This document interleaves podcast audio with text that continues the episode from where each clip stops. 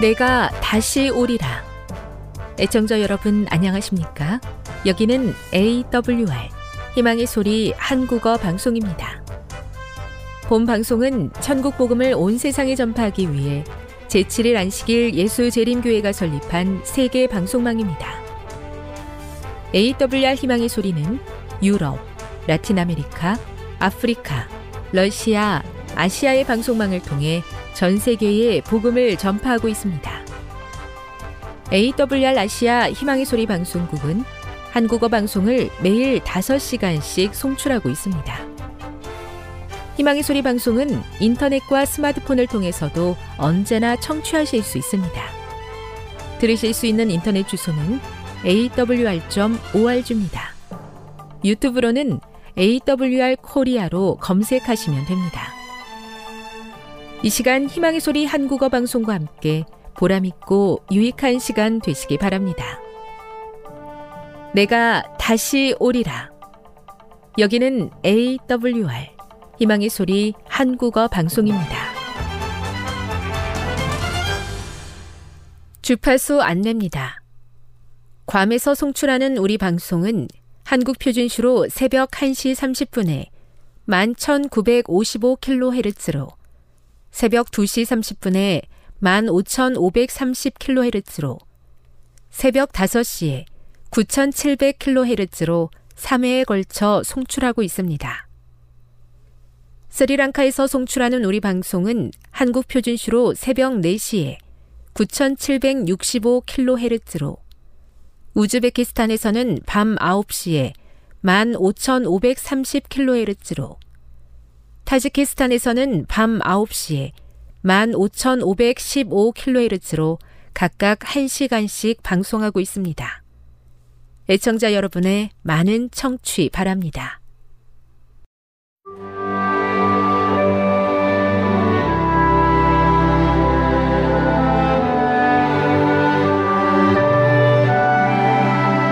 읽어주는 교과 제4과 하나님이 우리를 구원하시는 방법 7월 22일 안식일의 일몰 시간은 오후 7시 49분입니다. 기억절입니다. 극률이 풍성하신 하나님이 우리를 사랑하신 그 큰 사랑을 인하여 허물로 죽은 우리를 그리스도와 함께 살리셨고 에베소서 2장 4, 5절 1987년 10월 14일 18개월 된 아기 제시카 맥클로어는 이모의 집 뒷마당에서 놀다가 7미터 높이에 버려진 지하수 관정에 빠졌다. 세계 각국의 미디어가 텍사스주 미들랜드로 모여들었다. 전 세계의 시청자들은 아기 제시카가 자고 울고 노래하고 엄마를 찾는 모습을 지켜보았다. 구조대원들이 우물에 신선한 공기를 공급하는 모습도 함께 응원했다. 제시카가 추락한 지 58시간이 지난 후 전 세계 시청자들은 제시카가 이틀 넘게 갇혀 있던 지름 20cm의 구덩이에서 마침내 풀려나는 드라마 같은 장면을 지켜보았다.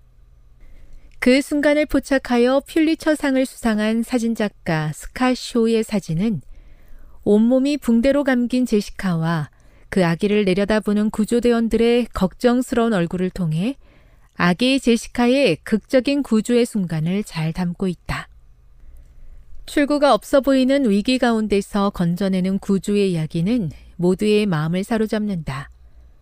바울은 에베소서 2장 1에서 10절에서 역사상 가장 웅장하고 대대적인 구조작전, 즉, 인류를 구원하기 위해 하나님께서 어떻게 일하시는지 매우 상세하고 개인적인 관점을 제공한다. 이 긴박한 드라마에서 우리가 그저 다른 이의 구조를 지켜보는 구경꾼이 아니라 자신의 구조에 대한 증인이라는 사실이 이 이야기를 더 주목하게 한다. 학습 목표입니다. 깨닫기. 죄인이 경험하는 깊은 어려움과 그것에서 구하시는 하나님의 놀라운 은혜를 깨닫는다. 느끼기. 위대한 구원의 이야기에 동참할 주인공으로 하나님께서 나를 부르셨음을 깨닫는다. 행하기. 구원의 은혜 가운데 거하며 세상의 은혜를 나누는 증인이 된다. 다음의 내용을 안교 소그룹 시간에 함께 토의해 보십시오. 1. 연극이나 행사에서 주연을 맡거나 주최자가 되어 본 적이 있습니까? 2. 바울은 왜 살아있는 에베소인들을 죽은 자라고 표현했습니까? 3. 본질상 진노의 자녀라는 의미는 우리의 어떤 면들을 포함합니까? 4. 이전의 삶을 지배했던 것들이 그리스도에 의해 어떤 것으로 바뀌었습니까? 5. 우리의 삶을 바꾸어 주는 하나님의 은혜는 어디까지 미칩니까? 6. 죄인이 구속받는 본질적인 변화는 어떤 것의 기초에 이루어집니까? 7. 신자들의 선행은 구속에 있어서 어떤 역할을 합니까? 결론입니다. 하나님은 그들을 위대한 구원의 이야기의 주인공으로 삼으셨다. 어둠 속에 있던 본질상 진노의 자녀인 그들을 미래에 빛나는 영광까지 이끌기 위해서 그리스도께서 죽음, 부활, 높이 들리심을 겪으셨다. 신자들이 그리스도 안에서 이 과정에 동참하게 되는 것은 그들의 어떠한 공로도 아닌 오직 하나님의 은혜로 말미암은 것이다.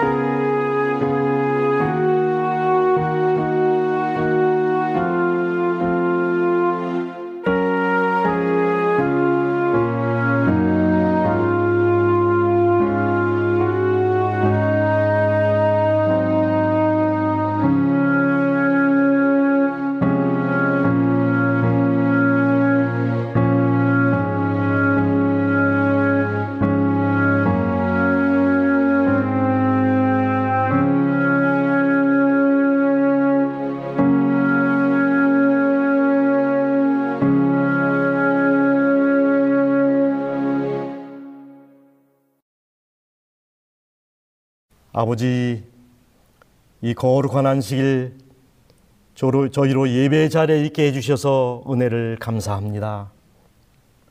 이 시간 저희의 기도와 찬양을 받으시고 이 예배를 통하여 영광을 누려 주시옵소서 예수님의 이름으로 기원합니다. 아멘.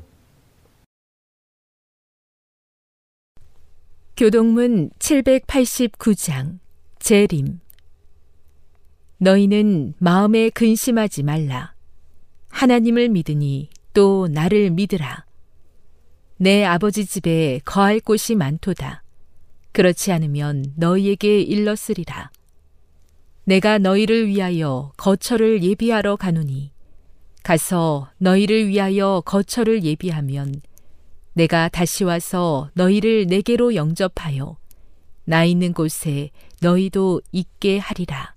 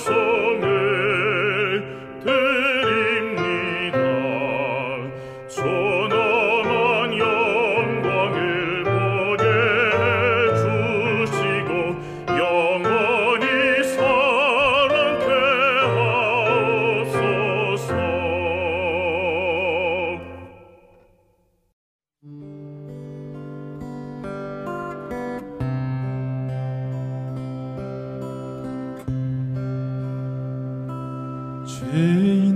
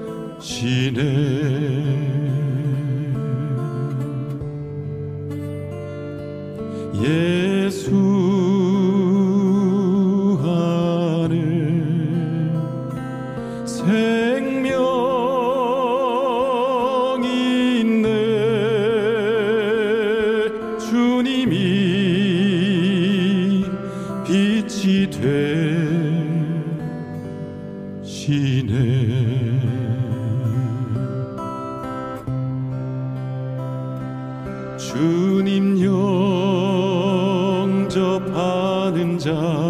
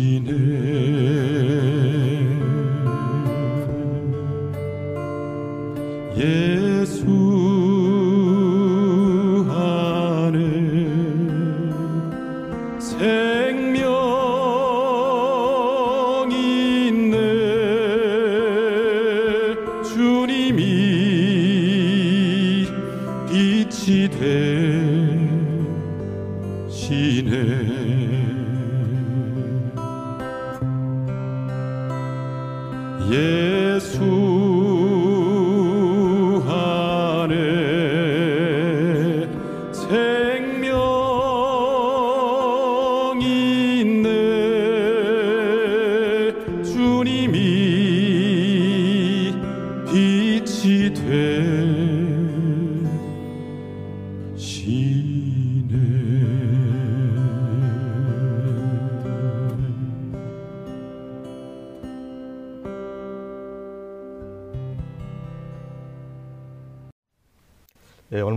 호프 채널을 즐겨 시청하시는 한 장로님으로부터 전화를 받았습니다. 목사님, 설교를 잘 듣고 있습니다. 예, 부탁이 있는데 가능하시면 계시록 22장 7절, 12절, 22절을 본문으로 설교를 꼭 한번 해주세요. 라는 숙제를 주셨습니다. 제가 전화를 받고 곰곰 생각해 보았습니다. 여러분 우리가 식당에 가면 주인이 주는 대로 먹습니까? 내가 원하는 음식을 주문해서 먹습니까? 당연히 원하는 음식을 주문해서 먹습니다. 그렇다면 이 설교도 설교자가 하고 싶은 설교가 아니라 성도들이 듣고 싶은 설교를 해야 맞는 것 같습니다. 이 강도상의 상자는 밥상 상자입니다.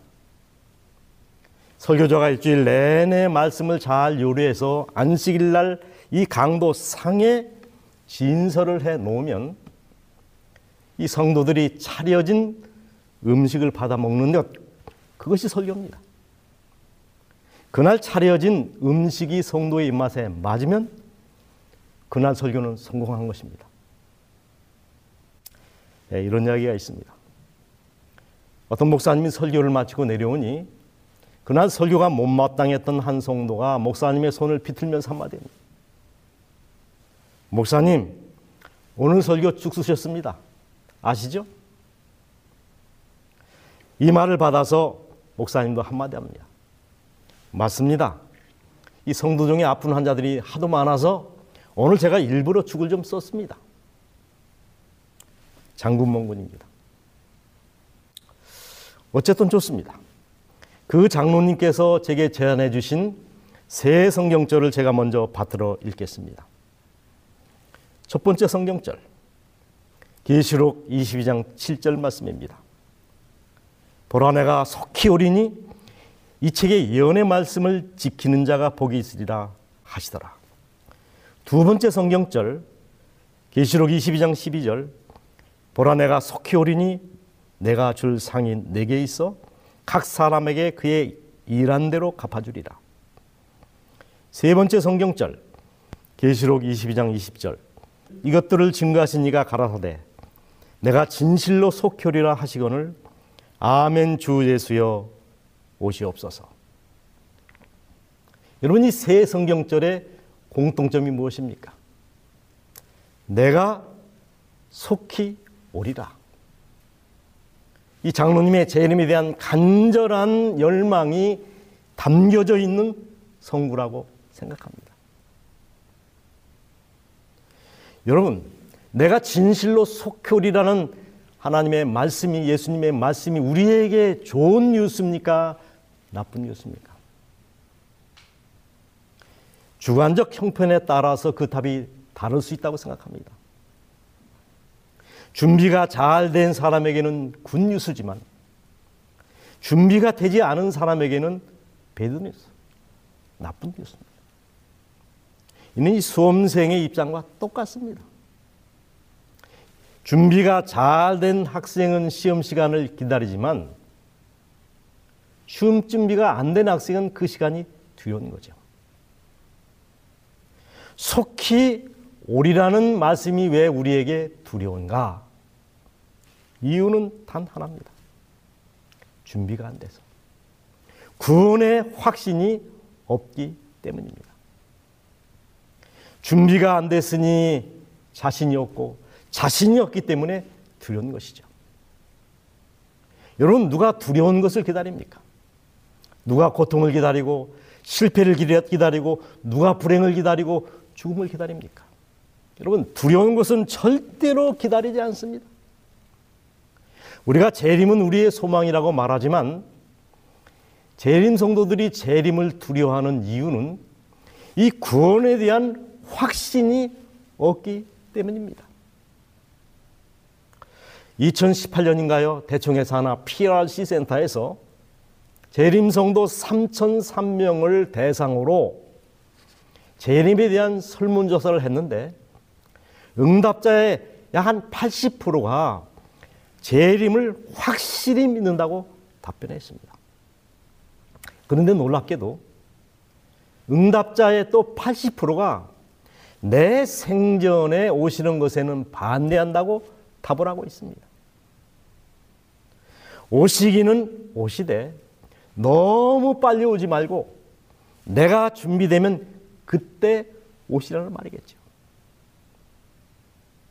이런 시류를 반영하듯 이 재림에 대한 찬미의 가사도 바뀌고 있는 것 같습니다.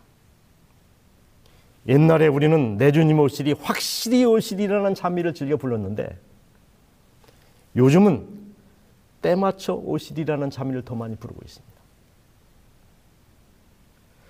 이런 잘못된 구원관을 바로잡지 않으면 재림은 공허한 소망, 희망 고문일 수밖에 없을 것입니다. 잘못된 재림 신앙, 잘못된 구원관을 바로 잡아야 합니다. 저는 그 첫 번째가 구원은 상태가 아니라 관계라는 사실을 먼저 말씀드리겠습니다. 선지자의 명쾌한 말씀입니다. 만일 그대가 오늘 하나님과 바른 관계에 놓여 있다면 그리스도께서 오늘 오신다 할지라도 그대는 준비되어 있는 것이다. 관계가 이만큼 중요한데 그렇다면 성경은 나와 예수님의 관계를 어떻게 말하고 있습니까? 창조주와 피조물의 관계, 주인과 종의 관계, 신랑과 신부의 관계, 아버지와 자식의 관계로 말하고 있습니다. 이 관계가 바르고 신실해야 구원에도 문제가 없다는 이야기입니다. 우리가 피조물로서 창조주 하나님을 제껴놓고 다른 신을 섬기는 것을 우리는 우상숭배라고 얘기합니다. 우리가 예수님의 신부로서 신랑 되시는 예수님을 제껴놓고 다른 사람을 사랑하는 것이 영적인 간음입니다. 그리고 우리가 자녀로서 아버지를 떠나 세상에서 방황하는 것이 탕자입니다. 이런 관계에 문제가 없다면 그리스도께서 오늘 오신다 할지라도 준비가 되어 있는 것이다. 제가 다시 읽습니다. 만일 그대가 하나님과 바른 관계에 놓여 있다면 그리스도께서 오늘 오신다 할지라도 그대는 준비되어 있는 것이다. 네, 유치원에 다니는 연서는 짝꿍인 현준이가 왠지 좋았습니다. 그러던 어느 날 현준으로부터 분홍색 쪽편지를 받습니다. 우리 빨리 커서 결혼하자. 여러분, 요즘 다섯 살만 되면 다 짝이 있다는 사실을 아시죠? 하지만 연서는 그 편지를 받고 기쁠 수가 없었습니다. 고민, 고민하다가 이런 답장을 씁니다. 현준아, 나도 내가 좋아. 얼른 커서 너와 결혼하고 싶어. 하지만 현준아, 우리는 절대로 결혼할 수 없어. 왠지 알아? 봐라. 우리 할머니는 우리 할아버지와 결혼하고, 우리 아버지는 우리 엄마하고 결혼하고, 고모는 고모부랑 결혼하고, 외삼촌은 외숙모랑 결혼하고, 우리 집 식구들은 다 식구들끼리만 결혼했거든. 그런데 봐라, 너랑 나랑은 식구가 아니잖아. 그래서 결혼할 수 없어. 여러분, 결혼이 관계를 만들어낸다는 사실을 여섯 살짜리 연서가 알 길이 없었던 것입니다. 성경은 분명히 말합니다. 그때 너희는 그리스도 밖에 있었고 외인이요 하나님도 없는 다더니 이제부터 너희가 외인, 외인도 아니요 손도 아니요 하나님의 권속 자녀라. 너희는 양자의 영을 받았으므로 아바 아버지라 부르짖느니라. 자녀임은 또한 후사 곧 하나님의 후사요 그리스도와 함께한 후사니. 여러분 이 구원받은 14만 4천의 하늘 진주문 입성 광경을 선지자는 이렇게 적고 있습니다. 14만 4천 명이 정사경의 모양으로 서 있었다. 우리가 성문을 향하여 유리 바다를 행진할 때 천사들이 우리를 에워싸고 있었다. 예수께서 당신의 힘차고 영광스러운 팔을 드시어서 진주문을 잡으시고 번쩍이는 돌적이에 걸려 있는 그 문을 뒤로 밀어 제끼셨다. 그리고는 우리를 향하여 너희들은 나의 피에 너희 두루마기를 빨았고 나의 진리를 위하여 굳게 서서 견디었으니 안으로 들어가라고 말씀하셨다. 우리 모두 다 안으로 행진하여 들어갔으며 그때 우리는 그 도성에 들어갈 당당한 권리가 있는 것처럼 느꼈다 그랬습니다. 여러분 이 14만 4천 무리가 하나님이 열어주시는 이 하늘 진지문을 당당히 밀치고 들어갈 수 있다고 마음으로 그렇게 느꼈던 이유가 무엇일까요? 여행객이 아니라 하나님의 아들로서 하늘의 상속자로서 천국의 상속자로서의 신분을 가지고 하늘에 갔기 때문입니다. 요한은 이것에 대하여 영접하는 자, 곧 그 이름을 믿는 자에게는 하나님의 자녀가 되는 권세를 주셨으니 권세라고 표현했습니다. 그리고 두 번째 잘못된 구원관. 그것은 구원은 상태가 아니라 방향이라는 사실입니다. 베드로전서 2장 3장 21절 물은 예수 그리스도의 부활하심으로 말미암아 너희를 구원하는 편이 고침니라.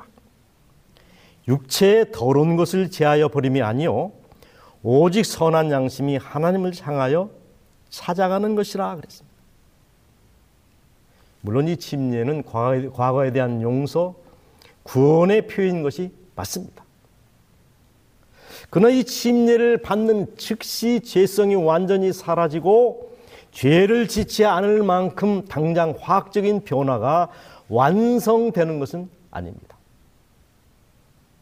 오히려 이 침례란 인생의 목표와 가치관, 이 삶의 방향을 바꾸는 것입니다. 여러분 이 방향이 왜 중요한가? 등산을 한 예로 들어봅시다.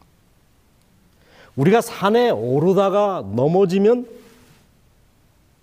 오히려 한 발짝 정상과 가까워집니다. 그러나 이 산을 내려오다가 넘어지면 때르르 굴러서 정상과 한없이 멀어지는 것입니다. 넘어지는 것은 똑같은데 그 결과는 전혀 다르다는 말입니다. 우리가 부산 가는 KTX 기차를 타고 합시다. 지금 잠시 수원역에 정차해 있습니다. 물리적으로 이 기차는 분명 떠나온 서울에 가깝습니까? 목적지인 부산에 가깝습니까? 서울에 훨씬 더 가깝습니다. 하지만 우리가 탄 기차는 반드시 부산역에 도착합니다. 부산행 열차이기 때문입니다. 방향이 그만큼 중요하다는 것입니다. 구원은 상태가 아니라 방향인 것입니다. 그리고 우리가 세 번째 자주 오해하는 한 가지 사실이 있습니다. 하늘나라는 죄가 가장 적은 사람이 가는 곳이 아니라 가장 많은 용서를 경험한 받은 사람들이 가는 곳이라는 사실입니다. 성경의 예를 한번 들어봅시다. 모세입니다. 유대인을 괴롭히는 애굽의 한 사람을 쳐 죽이고 시신을 땅에 묻은 사람이 모세입니다. 선생 수배자입니다. 솔로몬 처첩을 천명 이상이나 둔 폐륜적 군주입니다. 삼손 여러분 사사가 왜 그 모양입니까? 당장 사사 신임장 회수해야 되는 거 아닙니까? 특별히 다윗 다윗처럼 구원에서 아득히 멀어졌던 사람이 없습니다. 남의 아내인 바세바를 취하고 아무 죄가 없는 그 남편 우리아를 전쟁에 내몰아 죽게 하고 가족을 속이고 이웃을 속이고 하나님까지 속이려 했던 위선적인 인물입니다. 이 나단을 통하여 그의 죄가 들통나지 않았다면 이 다윗은 끝까지 시체미를 뗐을 것입니다. 죄질이 아주 나쁩니다. 여러분 이 십계명에 준해서 이 다윗의 죄를 한번 비춰봅시다. 살인했죠. 간음했죠. 도덕자하지 말라. 내 이웃에 대하여 거짓 증거하지 말라. 내 이웃의 집을 탐하지 말라. 여섯째에서 열 가지 계명까지 세트로 홈했습니다. 바세바를 우상처럼 사랑했기 때문에 첫째, 둘째, 셋째 계명을 망라한 죄입니다. 다윗이 지킨 그 안식일 넷째 계명 그가 드린 제사 하나님이 안 받았을 것입니다. 그런 그가 배옷을 입고 이렇게 엎드려 고백합니다. 하나님이여 주의 인자를 쫓아 나를 국률이 여기시며 주의 많은 자비를 쫓아 내 죄과를 도말하소서. 나의 죄악을 맑게 씻기시며 나의 죄를 깨끗이 제하소서. 주의 얼굴을 내 죄에서 돌이키시고 내 모든 죄악을 도말하소서. 얼마나 그가 간절히 기도했으면 그가 덮고 있는 요와 이불이 둥둥 눈물로 떠내갈 만큼 그런 기도를 드렸겠습니까? 여러분 다윗은 이미 지옥의 문턱을 넘어섰던 인물입니다. 그런 그가 용서를 받았다면, 그런 그가 구원을 받았다면 우리에게도 희망이 있는 거 아니겠습니까? 하늘나라는 죄가 가장 적은 사람들이 들어가는 나라가 아니라 가장 큰 용서를 받은 사람이 가는 곳이기 때문에 여러분과 저에게도 희망이 있다는 거예요. 사람이 죽는 것은 죄 때문에 죽는 것이 아니라 용서받지 못해서 하나님을 외면했기 때문에 죽는 것입니다. 바다가 깊어서 죽는 것이 아니라 수영을 하지 못해서 죽는 것입니다. 그 증거가 되는 약속의 말씀. 우리가 세속적인 축복을 위하여 기도할 때는 기도의 응답이 지시될 수도 있다. 그러나 죄 용서를 위하여 드리는 기도는 즉각적인 응답을 받는다 그랬습니다.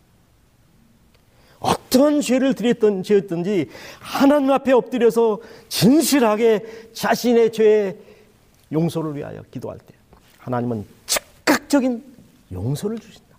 응답을 주신다. 그리고 네 번째입니다.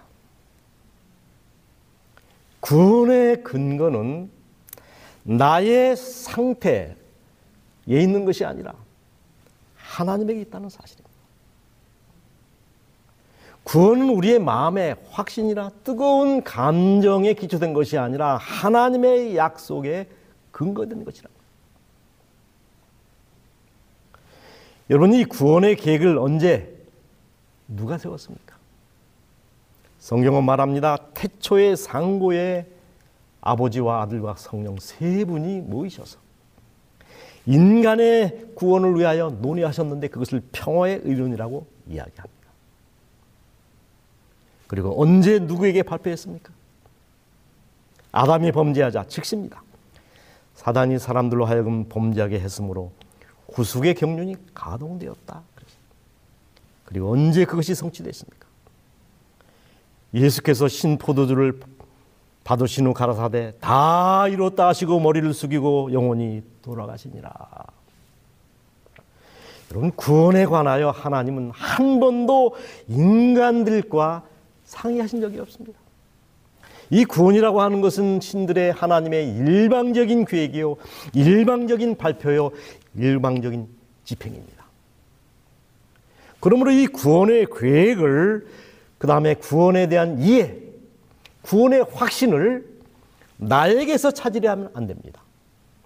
구원의 근원은 하나님이십니다. 구원의 주체도 하나님이십니다. 그래서 루터는 이렇게 얘기합니다. 나를 바라볼 때 구원을 확신할 수 있는 사람은 아무도 없다. 그러나 십자가를 바라보면 구원받지 못할 사람은 아무도 없다. 그랬습니다. 다섯 번째입니다. 이 구원과 재림 준비에 필요한 시간에 대한 여러 오해들이 있습니다. 자, 여러분. 여기 500억 년 된 절대 어둠에 갇혀 있었던 동굴이 있습니다. 여러분, 이 동굴을 밝히는데 얼마만큼의 시간이 필요할까요? 500년 동안 이 동굴이 어둠에 갇혀 있었으므로 그것을 밝히는데도 500억 년이 필요할까요? 아닙니다. 어둠을 밝히는 데는 촛 불을 켜는 시간. 어쩌면 1초면 충분합니다. 만약에 여러분 죄인이 구원받기에 필요한 충분한 시간은 얼마나 될까요? 십자가의 강도가 그 답이라고 생각합니다. 달린 행악자 중 하나는 비방하여 가로되 내가 그리스도가 아니냐? 너와 우리를 구원하라 하되 하나는 그 사람을 꾸짖어 가로되 내가 동일한 정죄를 받고서도 하나님을 두려워 아니하느냐? 가로되 예수여 당신의 나라에 임하실 때 나를 생각하소서 하니 예수께서 이르시되 내가 진실로 내게 이르노니 오늘 내가 나와 함께 낙원에 있으리라 하시니라. 절대 죄인이었던 이 죄인이 회개하고 구원받을 수 있는 최소한의 시간. 저는 그 죄인이 누구든지 3초면 가능하다고 생각합니다. 아니, 3초면 충분합니다. 예수여, 당신의 나라가 임할 때 나를 생각하소서. 이 말을 할 수 있는 시간. 여러분, 제가 묻습니다. 재림을 준비하는 그 시간은 오래수록 좋다. 맞는 말입니까? 틀리는 말입니까? 여러분, 이 말이 사실이라면 그 사람이 죽을 때쯤 그 말년이 가장 거룩하고 변화되어 있어야 맞습니다. 꼭 그렇습니까? 그럴 수도 있지만 그렇지 않을 수도 있다는 것입니다. 여러분 잘 믿다가 말년에 마음이 변해서 하나님을 부인하는 사람 제가 많이 봤습니다. 제가 이름만 대면은 많이 존경하는 어떤 목사님 나이가 많이 드셔서 정신이 없어지자 이 도와주시는 도우미 권사님에게 그렇게 험한 욕을 많이 하고 돌아가셨다는 얘기를 제가 들었습니다. 물론 그 목사님이 망령이 들어서 그랬다고는 하지만요. 여러분 재림의 준비는 시간의 문제가 아니라 믿음의 문제, 자세의 문제라고 생각합니다. 어, 실제로 이집트의 수도사였던 성 안토니오. 모든 수도사들의 존경을 한 몸에 받았던 그런 인물입니다. 그는 이집트 모래 사막에서 35년 동안 거의 잠을 안 자며 수행에 전심했던 수도사입니다. 그는 매우 자주 금식하고 자기 몸을 고문을 넘어서서 학대를 하며 수도에만 전심 전력했습니다. 아, 그런데 여러분, 오랜 고행 끝에 그가 성질이 매우 괴팍한 사람이 되었다는 것입니다. 그렇다면 이 구원이라고 하는 것은 시간의 길이에 비례하는 것이 아니라 믿음의 깊이에 비례한다고 생각합니다. 자, 여러분. 구원이 이렇게 쉽고, 구원의 원리가 이렇게 간단하고, 구원의 길이 이렇게 확실한데, 그럼에도 불구하고 왜 우리 마음에 이 구원의 확신이 잘 안 드는 것입니까? 저는 이 질문 속에 답이 있다고 생각합니다. 구원의 방법이 너무나 간단하고, 너무나 쉽고, 그러나 너무나 단순하기 때문에, 분명하기 때문에, 오히려 그 사실이 안 믿겨진다는 겁니다. 예컨대, 어떤 남편이 바람을 피우다가 현장에서 아내에게 들통이 났습니다. 대개 이런 경우 오늘 같으면 이혼이죠. 잘 안 참습니다. 혹이 용서를 받았다 할지라도 받더라도 혹독한 과정을 거쳐야 합니다. 얼굴을 뜯어 핥히고 며칠간 치조를 당하고 마지막 다짐과 확인을 과정을 거친 다음에 다시 바람 피울 거예요, 말 거예요. 그렇지 않으면 당장 이혼입니다. 알았어요? 몰랐어요? 아, 이래야 되는데. 아내가 성냥이 웃으면, 뭐, 남자가 그럴 수도 있죠. 다음 것들은 그렇게 하지 마세요. 하더니 며칠이 지나도 말 한마디 안 한다면, 이 사람이 정말 날 용서한 것인지 아닌지 오히려 안 믿겨지고 불안해진다는 것입니다. 구원의 도리가, 구원의 원리가, 구원이 너무나 쉬워서 오히려 어려운 것, 너무나 간단해서 안 믿겨진 것, 저는 그것이 구원이라고 생각합니다. 성경은 말합니다. 가로되 주 예수를 믿어라. 그리하면 너와 내 집이 구원을 얻으리라 하고 누구든지 주의 이름을 부르는 자는 구원을 얻으리라. 사람이 마음으로 믿어 의에 이르고 입으로 신하여 구원에 이르느니라. 믿고 침례를 받는 사람은 구원을 얻을 것이요. 예수께서 들으시고 가라사대 두려워 말고 믿기만 하라. 그리하면 구원을 얻으리라 하시고 얼마나 단순한 말씀입니까? 여기 무슨 어려운 신학이 있습니까? 작년 그러니까 2021년 7월 26일 화요일 존 브래드쇼 목사님이 쓰신 아침 기도력입니다. 하루는 안식일 예배를 마친 뒤 교우들과 인사를 하면서 한 여성에게 예수님이 곧 오신다니 정말 기쁘네요 라고 말했다. 그러자 그 여성은 이렇게 대답했다. 제가 준비가 되어 있기만 하다면요. 나는 악수를 한 채로 그녀의 눈을 쳐다보며 물었다. 그 말씀은 무슨 뜻인가요? 걱정스러워하는 나의 표정을 눈치채고 그 여성이 대답했다. 예수님이 재림하실 때 제가 준비되어 있으면 좋겠다는 말이지요. 제 말이 뭔가 잘못되었나요? 그러면 잘못됐고 말고요. 이렇게 답한 뒤 나는 그 여성을 교회 현관 앞으로 데려갔다. 방금 예수님이 재림하실 때 준비되어 있으면 좋겠다고 하셨죠? 그는 그렇다고 말했다. 왜 그렇게 말씀하시나요? 생각해 봅시다. 성도님은 그리스도인이시죠? 그는 당연하다고 말했다. 주님을 사랑하시죠? 물론이라고 그는 답했다. 성도님의 삶은 예수님께 맡기셨죠? 그는 어릴 때부터 그렇게 했다고 말했다. 혹시 술을 마시고 계신 건 아니죠? 그 여성의 눈이 휘둥그레졌다. 아니요. 절대로요. 아니면 남자 문제? 에이, 목사님. 그 여성은 수줍게 웃으면서 답했다. 그러면 예수님을 개인의 구주로 영접하는데 한 번도 마음이 바뀐 적이 없다는 거네요. 네, 맞아요. 그렇다면 예수님도 마음을 바꾸지 않으셨을 거예요. 계속해서 난 말했다. 그러니까 이제부터는 재림의 준비가 되었으면 좋겠다라고 생각하지 마시고 구원을 얻었으니 감사하다고 말하세요. 아시겠죠? 구원은 받아들이는 순간 우리의 것이 되는 선물이다. 이미 받은 구원을 받았으면 좋겠다고 생각할 필요가 없다.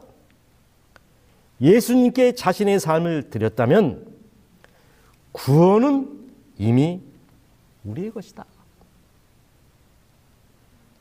여러분 제가 읽은 말씀, 이 기도력의 말씀에 동의하십니까? 여러분과 아침마다 읽는 이 기도력은 이 필자의 개인적인 의견이 아니라 전 세계의 재림 성도들이 같은 날 같이 읽고 은혜를 받는 우리 교단의 공식적인 말씀입니다. 여러분 이 말씀을 믿으십니까? 그렇다면 이제 여러분 이렇게 응답하십시오. 이것들을 증거하신 이가 가라사대 내가 진실로 속히 오리라 하시거늘 아멘 주 예수여 오시옵소서 아멘 주 예수여 오시옵소서 아멘 주 예수여 오시옵소서 기도하겠습니다. 하늘 아버지 구원이 이렇게 단순하고 이렇게 쉽고 이렇게 분명한데 우리는 구원의 확신 없이 살았던 부족한 죄인들입니다. 말씀을 통하여 구원의 본질과 하늘의 실존을 확인했사오니 이제는 구원의 확신을 가지고 날마다 주님을 기다리며 살게 하여 주시옵소서. 아멘 주 예수여 오시옵소서. 이 약속의 말씀이 우리의 날마다의 소망이 되는 기도가 되게 하여 주시옵소서. 예수님의 이름으로 기도합니다. 아멘.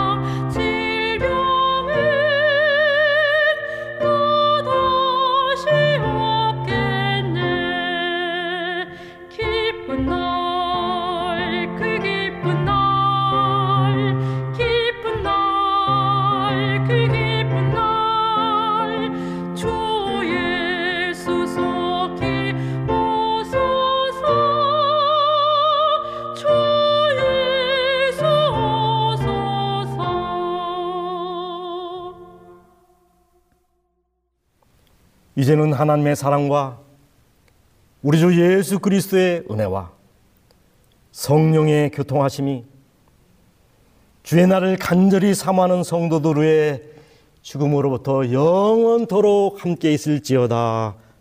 아멘.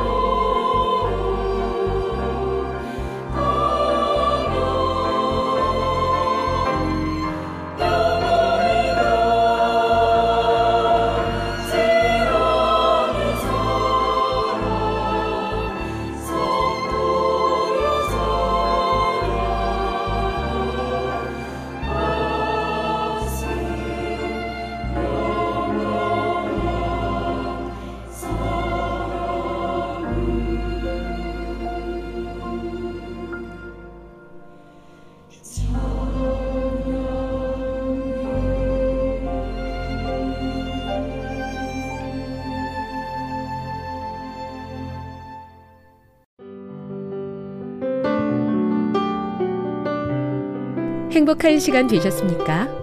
지금까지 여러분께서는 AWR 희망의 소리 한국어 방송을 청취하셨습니다. 방송을 청취하시고 문의를 원하시는 분은 우편번호 02461 대한민국 서울시 동대문구 이문로 1길 11 희망의 소리 방송부 앞으로 편지나 엽서를 보내주시거나 지역번호 02-3299-5296에서 8번으로 전화 주시기 바랍니다. 지금까지 함께 해주신 애청자 여러분들께 감사드립니다. 애청자 여러분, 다음 이 시간까지 하나님 안에서 늘 평안하십시오. 감사합니다. 내가 다시 오리라. 여기는 AWR 희망의 소리 한국어 방송입니다.